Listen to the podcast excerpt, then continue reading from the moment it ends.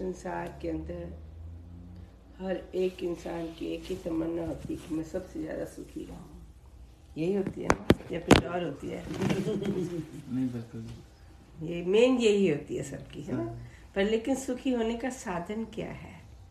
ये हम नहीं जानते। हम सोचते हैं कि हम बाहरी तौर तौर पर तरक्की कर लें तो सुखी हो जाएँगे। नहीं ये तो छाया है।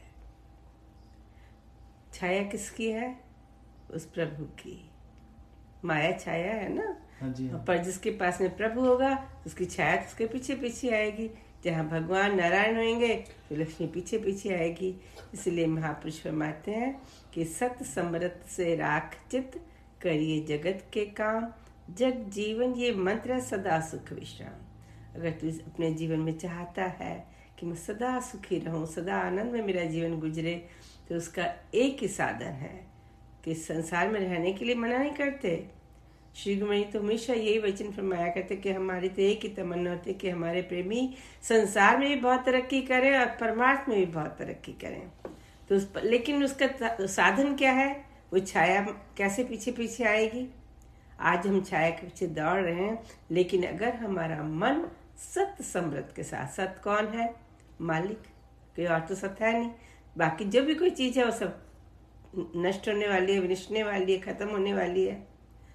तो अगर हम सच के साथ में अपने चित्त को जोड़कर रखेंगे और संसार के काम करेंगे तो फिर हमारा जीवन सदा खुशियों से भरपूर रहेगा। और गुरुमुखों के लिए तो ये पहली चीज़ है कि वो क्या करते हैं कि पहले गुरु मनाइए और पीछे कीजिए काज। कि उनके हर दिल के अंदर बस यही होता है कि मेरे इष्ट देव, आपकी कृपा है आप ही की कृपा से जो कुछ है हो रहा है, मैं कुछ नहीं करने वाला। जो कुछ करा रहे हो या कर रहे हो, ये सब आपकी बदौलत हो रहा है। पर नाम मेरा हो रहा है।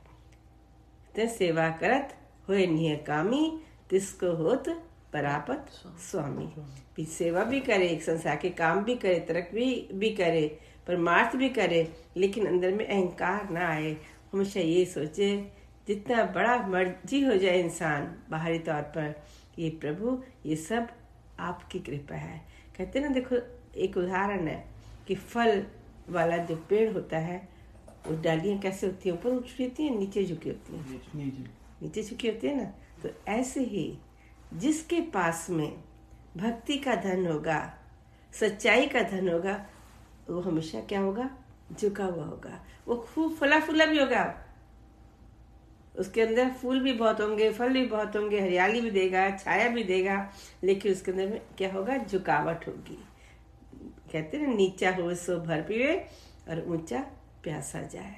पानी पीने के लिए भी जब हम अपने इंडिया में होते थे तो क्या नदी वगैरह के ऊपर या कुएँ के ऊपर जाते या नलके के नीचे हैंडपम्प होता तो ऐसे ही करते थे ना। झुकते थे तो पानी हमारे अंदर जाता था, हमारी प्यास बुझती थी। या ऐसे खड़े खड़े चला जाता था, नहीं जाता था। ऐसे ही कुछ पाने के लिए अपने आप को अपने अंदर में नम्रता, दीनता हो और हमारा जीवन के अंदर संसार के काम करें, लेकिन स्टार्टिंग कैसे करें? सत समृत से राख मन उस मालिक के साथ अपने चित्त के तारों को जोड़ के रखें, उन्होंने कि जो बख्शे हो हमको नियम है भी सबसे पहले श्री आरती पूजा करनी है, भजन अभ्यास करना है, सत्संग करना है, सेवा करना है, दर्शन करने हैं। तो ये अगर हम साथ साथ करते रहेंगे तो हमारा जीवन हमेशा खुशियों से भरपूर होगा। श्री गुरु महाराज जी पंचम पाशी महाराज जी के वचन है कि तुम हमारा एक काम करो हम तुम्हारे सारे काम करेंगे। एक काम क्या है? कि तुम हमारे नियमों की पालना करो और हम तुम्हारे सारे काम करने के लिए हम बैठे हैं। इतना सस्ता भी कोई मिलेगा? कोई नहीं मिलेगा ना? तो हम तो इतने भाग्यशाली हैं कि हमारा मालिक के कुल के साथ। नारायण के साथ हमारा तो संबंध है तो बस हमारा ये फ़र्ज़ बनता है कि सदा उनके हुक्म और आज्ञा में चले, उनके बताए हुए नियमों पर चले।